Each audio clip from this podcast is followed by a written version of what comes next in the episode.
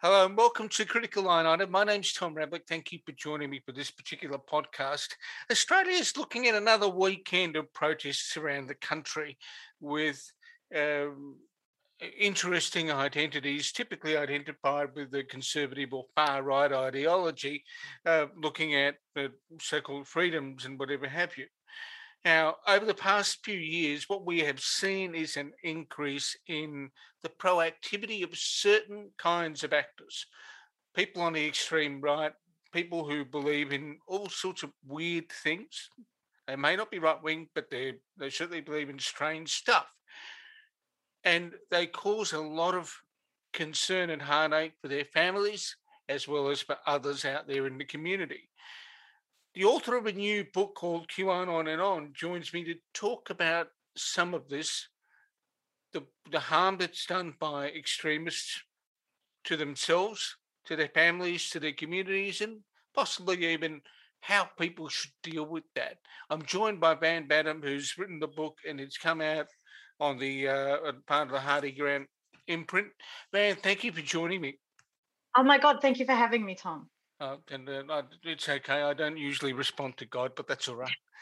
But the um, it, before we dive into the the book itself, which is a substantial volume, and it's um, it's a conversational, comprehensive look at the area. There are those people who hear this who, who have unfamiliar with your body of work uh, to date. Uh, what would your career look like if you put it on a uh, post-it note? Well, I usually just describe myself as a writer and activist. Uh, I came out of the student movement and was very heavily involved in student politics, and it sort of set me up with a framework for understanding the then overlap of street activism and electoral politics. I come from a trade union family. I, you know, worked for unions as I was going through university, and I have maintained very serious allegiance with the movement, uh, as one does and I, as a writer, I'm primarily known as a playwright. But eight years ago, I was recruited by The Guardian to become a columnist and set off on a very interesting media journey. But I write fiction and non-fiction, I churn out the occasional poem, and uh, have done a bit of work in TV. So I, I, believe the flattering term for what I do is a portfolio career, uh, whereas uh, the less flattering term is hack. So you can you can choose either extreme is fine. The interesting thing about the book, and right up front, you talk about the seed that led you to the that led to this thing to germinate. Uh, it started with a Guardian column. What was significant about that column?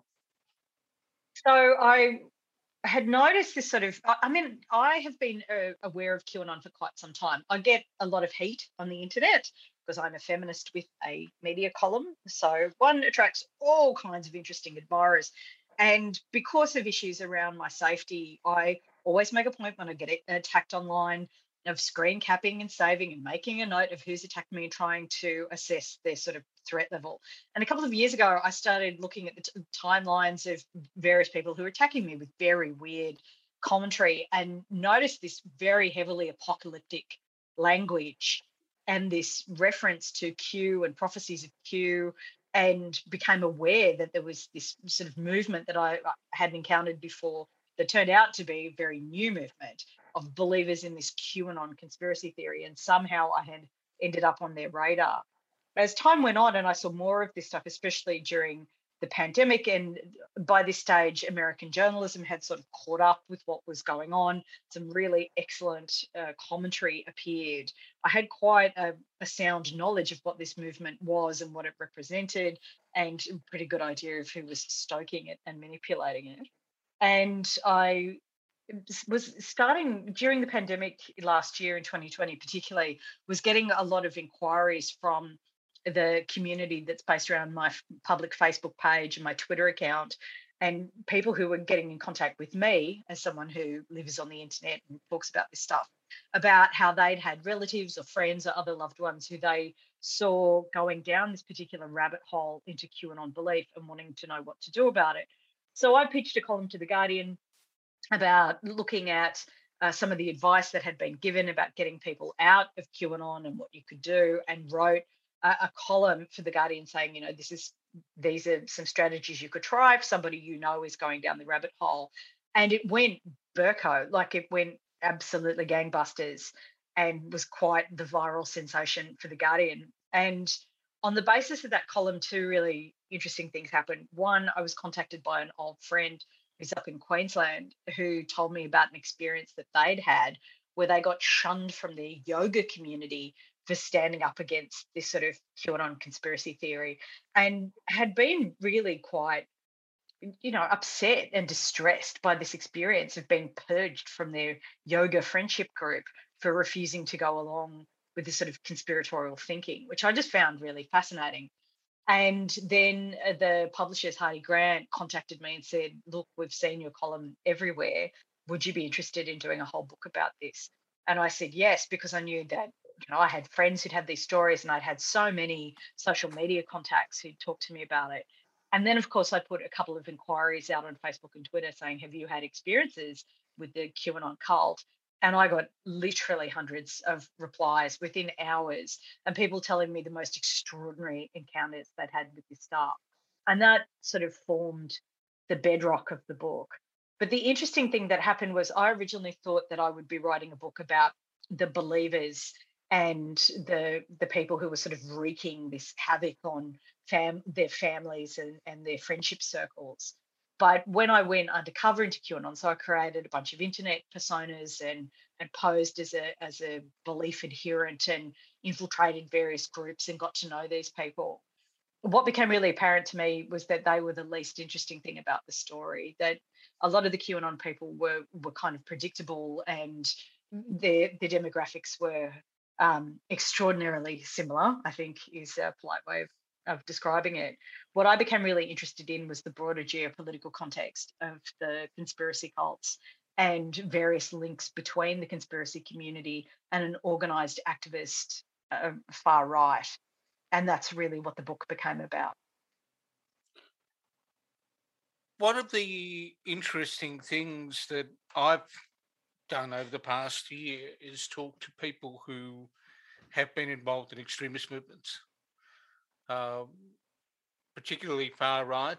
Uh, when I've interviewed the former National Socialist Movement leader Jeff Schoep on several occasions uh, from the US, and what an, what's interesting is the level of contriteness and contrition uh, these people feel when they move away from the movement, when they realise how much of an impact that's had on other people's lives not only their families but also the their the previous targets of their invective and their propaganda.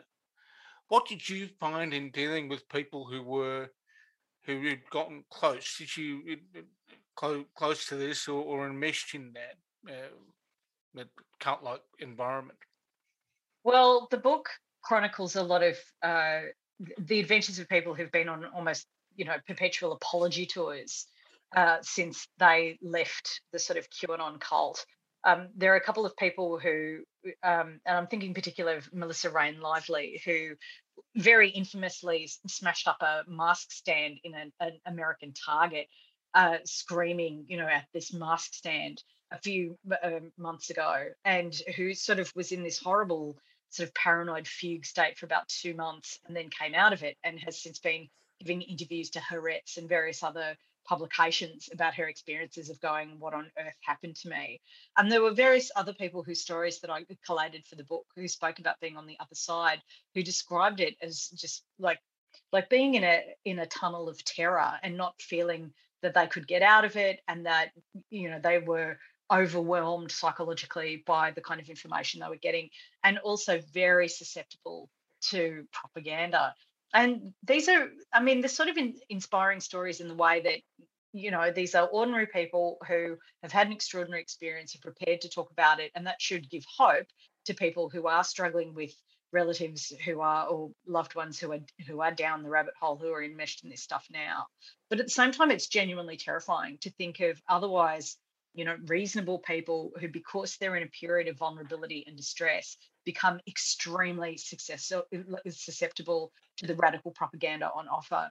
And I've got to say, my experience of going undercover in some of the channels that I joined, there are there is just you just cannot imagine the propaganda onslaught and how overwhelming mm-hmm. it is and how rapid it is and how quickly the conspiracy conspiracy narratives take hold and if you are paying attention to it if you are taking it seriously i mean i always had the distance of going i'm doing this for research this is not something i have sought out because i want to believe it it, the state that it would encourage you into is genuinely terrifying. Like if you have made the decision to believe these conspiracy myths and you are on a Telegram channel or in a Facebook group that is willing to to mm-hmm. feed that choice, you are in a very dangerous and vulnerable place.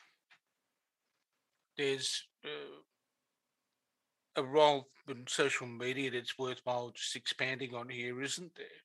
Because with social media, people can get a narrow casted feed. They can just consume one, they can just receive one source of information or one view of the world all the time without referring to anything else whatsoever. And that, it would appear to be rather harmful. Oh, it's terrifying. So, some of my internet personas that I've used to do this work I have these dedicated Facebook feeds set up around those personas and you know this collection of friends I've never actually met in real life who you know talk to me about their lives and their stories and it, it is it is amazing the parallel reality that you can enter with access to social media so one of my so one of my facebook personas you would have no idea if you just sat on that as your news source all day, which people do, listening to 4,000 people who are my, you know, maxed out friendship group for that particular account, talking about, you know, the news and sharing what they consider to be the news from unreliable, bad faith and inaccurate and lying propaganda sources. The, the vision you get of the world is completely distorted. And you look at someone like Daniel Andrews, the Premier of Victoria, who this week it's emerged has been the subject of you know attempts on his life not just the rhetoric of violence around him but people buying guns and and uh, encouraging others to turn up to protest with guns there were reports of somebody arrested for bomb making you can understand that people in those communities who are fed a constant stream of lies that are backed in by other people and internet conversations and this sort of overwhelming social discourse would if they were just consuming that as their news source, would develop this completely inaccurate idea of how Victoria is being governed, what Andrews has done, how the legislative process works, what the health restrictions are. A lot of the people who are campaigning against the pandemic laws have not studied those laws. They've taken interpretations that have been offered to them on the internet and mm-hmm. believe them in the context of the most extraordinary untrue conspiracy thinking about Andrews and the government in Victoria. And it's really terrifying the kind of, if you were making moral decisions within a reality that looked like that, they would be extreme ones because of the kind of apocalyptic language and the relentless encouragement towards really quite extremist positions. I think it's probably useful for the listeners to, to also know that um, not only does this apply to QAnon, but it also applies to uh, you know, kind of anti-government militias that, that you see in the US, the, the three percenters and the the oath keepers and and um, you know, other well other similar groups. They all feed off um, similar conspiracy theories about the government. Uh, acting in a suspicious manner and against the interests of the populace. Oh, look, absolutely. And there's huge Venn overlap. Like the people who are consuming QAnon content are also consuming Oath Keepers content, and they're also consuming Three Percenters content. They're also watching Fox News and Newsmax and the One American News Network, and listening to people like Dan Bongino and at various times Joe Rogan, and and they're people have described QAnon as like an omni conspiracy theory, like it will suck up any kind of conspiracy theories that perpetuate on the right and and make them part of this sort of overriding mythos. You know that this evil cabal are operating under the streets seizing children and they have all these nefarious plans and they probably fake the moon landing and they're probably in league with the lizard people and they're probably like oh you know it's probably another word for the illuminati. Like depending on what flavor of conspiracy you want it's like QAnon is like the Baskin Robbins of conspiracy theories. It's got more flavors than anybody else, and you can find what you're looking for within its sort of worldview. But that that Venn overlap is is really genuinely terrifying because, of course, the real danger with QAnon is that if you can convince someone through a combination of their own willingness and relentless propaganda to believe the kind of easily disproven fact-free nonsense nonsense that that particular conspiracy thinking theory is based on, you can convince them to do anything. You can convince them to join a militia. You can convince them to threaten to kill Daniel Andrews. You can convince them to march on Victorian State Parliament House or on the Capitol building in Washington. And that's why this stuff is so important to understand and to study because it is, it, we are not talking about a few guys at home in their tinfoil hats. We're talking about a bunch of guys who are no longer at home in their tinfoil hats, but you know, getting together on the internet, talking about making bombs and threatening the lives of elect- democratically elected politicians on the streets. Oh yeah, the, the other thing that uh, it's probably also interesting for the listeners to, to be aware of is that at the extremes of at, at extremes, for example, of the far right, which we're sort of talking about today, and in the jihadist space, there's also overlap on, on conspiracies because there's they occupy a world where anti-Semitism is rife. Um, they occupy a world where um, there's always a major force. In the case of some Islamist, in the case of Islamist groups, it's the West. Uh, that's the big, big pariah. In the case of QAnon, um, types, it's uh, anything that looks like the system, and we're, uh, there's a broad reach of literature in that in that space. If we can move uh, segue into families, because people the, the people themselves suffer because of what they have allowed to happen to them in some respects. What well, happens? I mean, what happens to families? Well, yes. there's currently a community on Reddit called QAnon Casualties that last time I checked had 200,000 participants. That's a lot of people seeking support and help for dealing with uh, QAnon in their households, families, and, and social circles. It, some of the reading that I did was very interesting around. I mean, again, it's an overlap between conspiracy beliefs and cult participation, which is another thing that makes QAnon so terrifying. And the interviews that I did with people who study cults talked about how the attraction for a cult is that it meets the individual's emotional needs. Like a person is going through distress or instability and is looking for overwhelmingly simple answers to complex issues. If you give up your worldly possessions and join me, Jim Jones, down in Guyana, you know, we can build a new yep. society, that kind of stuff and where people when people leave cults is when the cults can no longer fulfill their emotional needs. And so the cults sort of whether they're qanon or not play on that fracture you know I, individuals who are in distress who uh, are seeking out some kind of some kind of connection. And of course the, the problem with cults is that they don't satisfy that need. They can't because cults are based on propaganda, they're based on cults of personality, they're based on lies.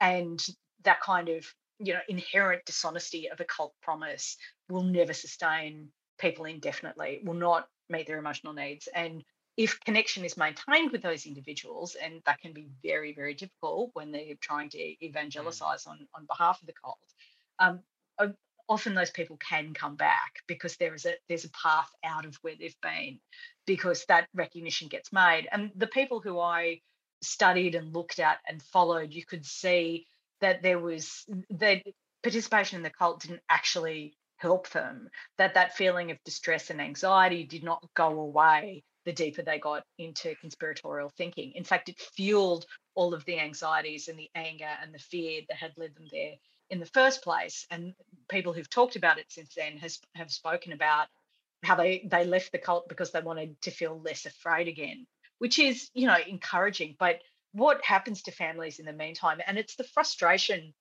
that when you're not in the cult, when you're not buying into the conspiracy theory, the temptation is to argue facts and logic and say things like, no, like there are not 300,000 children trapped under the streets of Melbourne who are being, you know, tortured by an evil cabal for their screens. And and this is a QAnon myth that's quite common in Australia. You know, the supposed massive, like the entire population of Wollongong um, hid under the streets of Melbourne, requiring a logistical exercise to feed and house them, which is amazing. Like, if that is actually happening, we really should recruit that person to run like quarantine and pandemic responses because they are logistical genius. Um, like, uh, your temptation is to argue facts and go, this is obviously not happening. These are all these material and logistical constraints that would stop this from happening. How can you believe this? The point is that people believe these things because they want to. I mean, we walk around with the most powerful information machines in the history of human civilization in our pockets all day. Our mobile telephones and mobile internet mean that we can access all of the truth in existence about anything with a few clicks. And these myths are very easy to disprove. You know, the idea of children being tortured for their screens to make an elite powerful is actually the plot of Monsters Inc. Like it's not it's not a real thing. And if celebrities look young and youthful, there's a very easy explanation, and that is they have personal trainers, dietitians, and plastic surgeons. Like and, po- and possibly less stress than a few people working in factories, right? Yeah, or entire management teams that are there to make sure they look that way. So people who you know work in factories or anywhere else have something nice to look at at the end of the day. Like, and the, the thing is that that information is there. It's in our pockets the people who are believing QAnon are not haven't been persuaded into it by force of evidence or logic because there is no evidence to this. There is no logic. It is a it's a mutually affirmed willful fantasy that people are seizing on because they want to believe it. And my book talks about like all the different reasons why conspiracy theories yeah. appeal to people. And one of them is that people want to feel special. They want to feel like they have a secret knowledge that they're keyed in to something that's sort of expert and secret and exciting. And, oh, and it's that sense awake, the whole notion of being awakened, unlike the rest of the world. Oh yes, we're all sheep. You know, we are all we're apparently all sheep because we're not awakened to this truth. And I mean, and for families who are trying to argue logic or, you know, and I encounter these people online all the time parents, partners, children desperately arguing with the people in their lives going this is not true. How can you believe this? And it's like they have they they have parted ways with logical argument. This is an emotional preoccupation for them. And it's like trying to tell someone to calm down or argue people who are frightened into being a different kind of emotion. Like it's it's not that easy to do. What you can do and which is what i discovered over the course of, of writing the book is to keep contact alive and not fall into the trap of arguing logic because it's just it's so destructive for people to go but i'm telling you facts why you're not listening to them? The the frustration is palpable and causes just this horrific strain on the on the relationships between the those who are trying to save the people they love and those who are lost. One of the things we've observed um, in during the pandemic is the growth of groups on, on, on things like Telegram, where a lot of uh, ideologies, yeah, extreme ideologies, have blended a bit like you know the, the, the three-year-old playing with you know playing with paints on butcher's paper, mm-hmm. uh, sort of mm-hmm. finger painting. Um, and there's been a live debate on Twitter about you know what matters? Is it the prevalence of people who hold the ideologies and protests, or is it the fact that there are a, a, a core network of people that pose a real threat and and they're the main they're the main problem? Uh, how do you see what we're seeing unfold at the moment? Oh, look, there there are intersecting levels of people. So, like I said at the beginning of the process, I was very interested on your sort of ground level believer, like your Uncle Jeff, who suddenly starts talking about cabals and children in tunnels and Hillary Clinton eating babies. And this is another thing that QAnons believe Hillary Clinton eats babies. She's, I mean, how she fits it in with all of her other commitments, I don't know. I know she's just done a novel and um, amazing time management.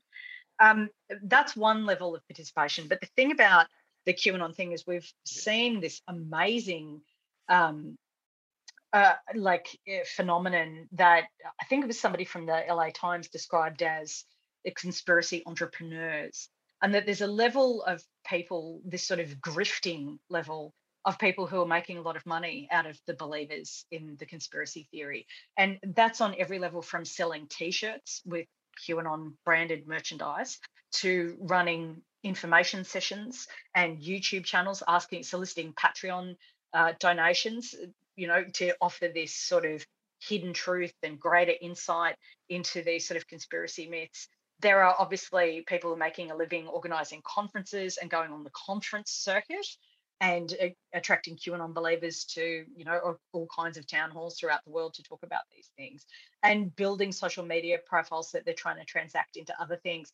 There's a, a guy called Negative 48 who uh, appeared in a lot of my news feeds this week who's like a QAnon influencer, which is a terrifying concept. And he was one of the people encouraging people to go to Dallas uh, for the resurrection of JFK Jr., a man who has been dead for 22 years. There's a QAnon myth that JFK Jr. is not actually dead, that he's coming back and he's going to be uh, Donald Trump's running mate for president in the 2024 election, which I'm is still kind waiting of amazing. for Elvis to come back, man. Let's, oh, let's we're waiting for all of them to come back.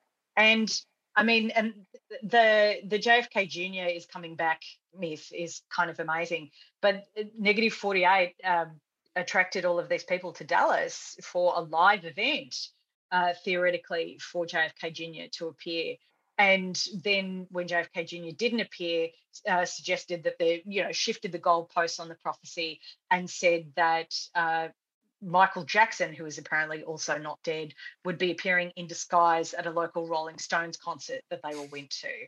And I mean, it is it is pretty unhinged. It's it's pretty unhinged, man. But that guy is soliciting um, donations and has built this sort of core audience. And his grift is to talk about investment in currency, which you can do through his website, encouraging people who believe him and are part of his belief community to buy Iraqi dinar and Vietnamese dong with this promise that a great financial reset is coming and these currencies will suddenly be worth dollar to so dollar in American terms. Right. And basically, we're talking about an investment scam here. Oh yeah, and there's I mean there's heaps of it. There's uh, heaps in common. The Venn overlap with multi-level marketing is very much a part of this kind of community. And you can imagine they're pretty valuable audiences, like the credulous um, people who believe Hillary Clinton eats babies. Like you can, if you know how to target them, you can sell anything to them. And these are not Mhm. people who are going to complain to a consumer watchdog because they've been told through relentless propaganda to mistrust all mm, mm, sort of social institutions. So, I mean, it is it's an incredible grift, and the economics of it are fascinating to study. I, I'm, I'm well aware of, of the time you've been generous to, to accommodate me uh, in a very busy schedule. I think that It has has been a bit of a crazy week, let me tell you, Uh, and a big shout out to the boneheads on the street in uh, Melbourne for timing their protests around the release of my book. Um, I've been very busy, but people are buying it, and uh, thank you. Although I prefer that they they weren't boneheads, they weren't on the street, and certainly that they weren't threatening to kill the premier of my state.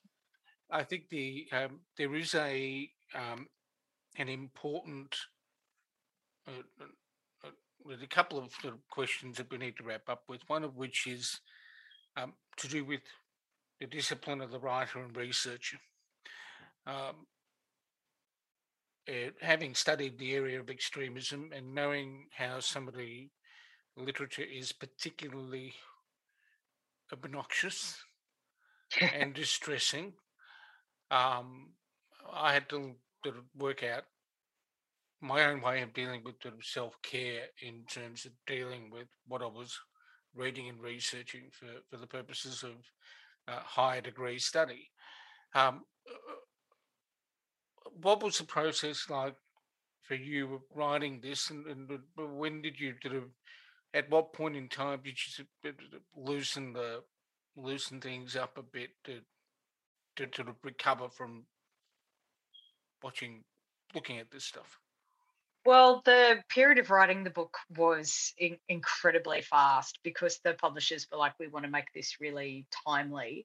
So the from the moment the sort of ink was dry on the contract, it was just I was in it and working extremely hard to to meet all the deadlines, and that meant just a total immersion in this world. And I'm not going to lie, psychologically, it was exhausting. It was absolutely exhausting, and the propaganda is so awful um, the anti-Semitism that just drips from this stuff is really confronting. Uh, the transphobia, you know, the anti-black racism, it's all there. Even though uh, the majority of adherents of QAnon, certainly the people out on the streets of Melbourne at the moment, wouldn't describe themselves as white supremacists or racists. You know, not at not at all. But certainly, the mythology that these conspiracy movements draw upon has its roots yeah. in literally thousands of years of horrific, horrific racism and anti-Semitism, and it's what gives it a sort of, you know, cultural heft. Is that they're borrowing from this sort of, you know, narratives that that have been pushed in the West for so long that they seem familiar and even comforting to a certain well, kind orga- of organic person. to some organic is another word that might might fit within this space. Yeah, well, this is I, I spoke about the anthropologist Norman Cohn, who talks about the nocturnal ritual fantasy in his work like and, and dates the kind of belief in the you know evil people eating children under the streets to the romans like this is old stuff and certainly i mean there's such a library of horrific anti-semitic content that has always been around the edges of the conspiracy movement um, you know, to a genocidal degree, as we should remember from the 20th century. And that stuff is absolutely a part of the, the QAnon mythos. Even if they're not using the old language, they're certainly using the old myths with the new language. And I mean, it's exhausting. When you're in a position of going, oh my God, it's happening again. This thing we thought we dealt with in the 20th century is is happening again. It's frightening. Like it's it's genuinely distressing stuff. And I got through it uh, because I had friends who knew what I was doing, who were very careful to make sure that I was okay and who took me up for breakfast and facilitated my chance to have breaks. My partner was incredibly supportive. He and I actually cut a de- deal. He he found the content so distressing because I was deep into it, going, "Oh, you know, I've just found this uh, another terrible story. Here is another terrible thing I learned today. Here is some terrible propaganda." And he went, "Look, I will it read the book when it's out." Yeah, and he said, I will read the book when it's out, but while you're writing it, I just can't take this on board and, and get you through this at the same time. Mm-hmm. I will cut you a deal. I will do all the cooking, all the cleaning, all the household management while you finish. Uh, if I don't have to read the book until it's, until it's done. But also, I'm and I'm not going to lie about this. I checked in with a clinical psychologist once a week because I had to debrief because it is distressing. Like it is the stuff of nightmares, and it's that it's that sense of just bleak despair and cynicism that anyone could participate in this is a, a really heavy sort of moral and intellectual burden to bear. Like you just want to scream at people and go, why are you engaging this? Why do you want to return society to this, you know, to like a, a fascist paradigm? And that's really what it is. I mean, that's what we're talking about, is we're talking about, you know, the, the kind of polarizations that we associate with the extremist movements of fascism. Uh, and, you know, having space to debrief and being supported by people who knew what I was doing and could you know, comfort me through that process and create safe spaces for me to engage and not talk about lizard people or propaganda. That's how I got through. But it, it's confronting. But I wrote the book and I, I persisted with it because we've got to fight these people. Like there are people who are using the distress of the pandemic and you know lax regulation on social media and you, you know these sort of right wing propaganda machines to try and mobilize a ground crew of, of violent disruptors whose end goal is to take down democracy and in some cases execute democratically elected leaders. I mean, that is happening in Victoria as people are making those threats. They've made those threats on my Facebook page. It is outrageous. And the point is that, you know, we didn't go through the 20th century and all of the horrible, you know, violence and conflict that was engendered uh, uh as a result of the extremist movements in um, Western Europe, we didn't go through that to just not learn any lessons. The lesson we learned was that we fight this stuff at the beginning. We're aware of it. We make sure that our institutions hold. We we are enthusiastic about democracy and what democracy represents, and we shine a light on this stuff. And one of the things I found really exciting and hopeful about the book was just how many journalists were onto this stuff from the beginning and were absolutely dedicated to exposing it, to identifying it, to exposing the, the characters, the conspiracy entrepreneurs, the grifters, the manipulators, the bad faith actors, and naming them and, you know, absolutely giving them no quarter. And it's that kind of journalism, that dogged investigative journalism, those characters really emerge in the book that I wrote as these, you know, plucky heroes determined to take the bad guys down. And that was something I found just an incredible comfort going, actually, as long as people like this exist, as long as people do persist, you know, we just might stand a chance. One thing, one, one final question, uh, and this is possibly one of the more more important ones I've got for you. Um,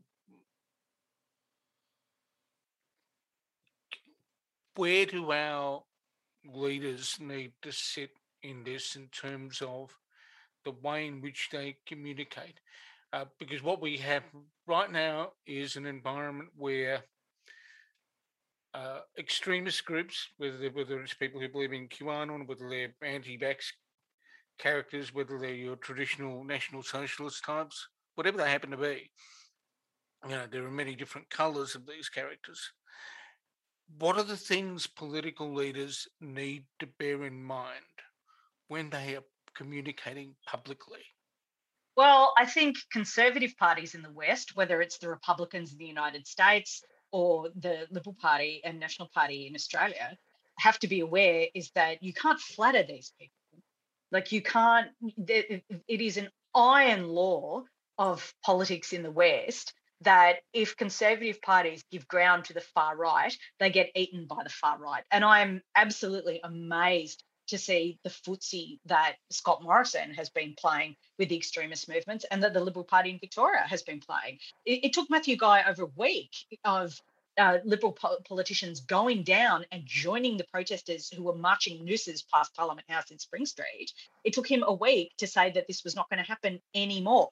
One in five Liberal parliamentarians, or Liberal national parliamentarians in Victoria, went and joined the protesters. Peta Credlin, Liberal Party identity, join the protesters. Craig Kelly, ex Liberal MP, now with the United Australia Party, obviously he's like one of the avatars of this movement.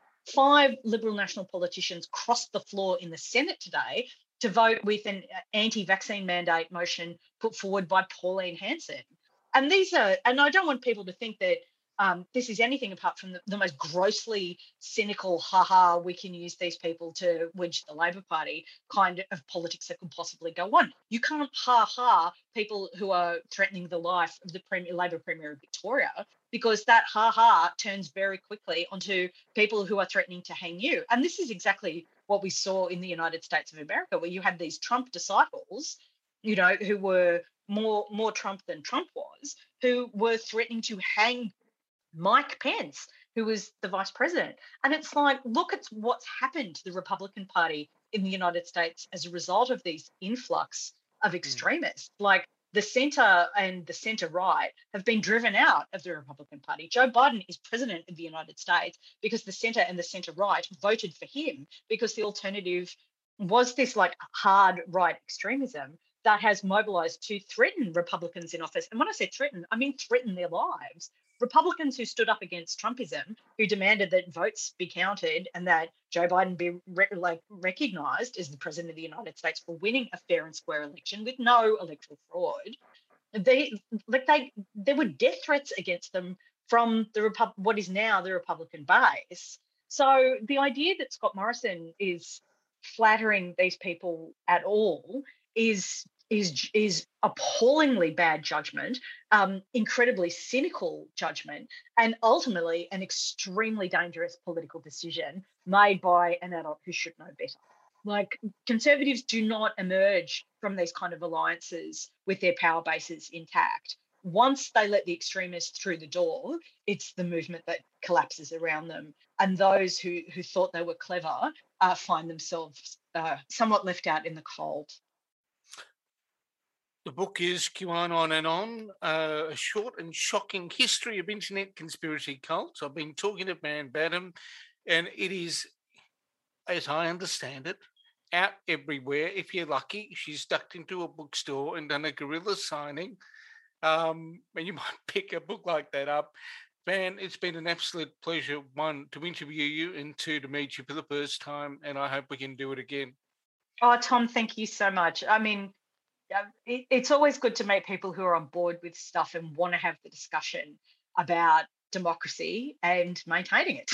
I'm such a fan. I'm such an enthusiast. Yeah, th- thank you. And um, no doubt we'll talk again soon. All right, Tom. Take care, darling.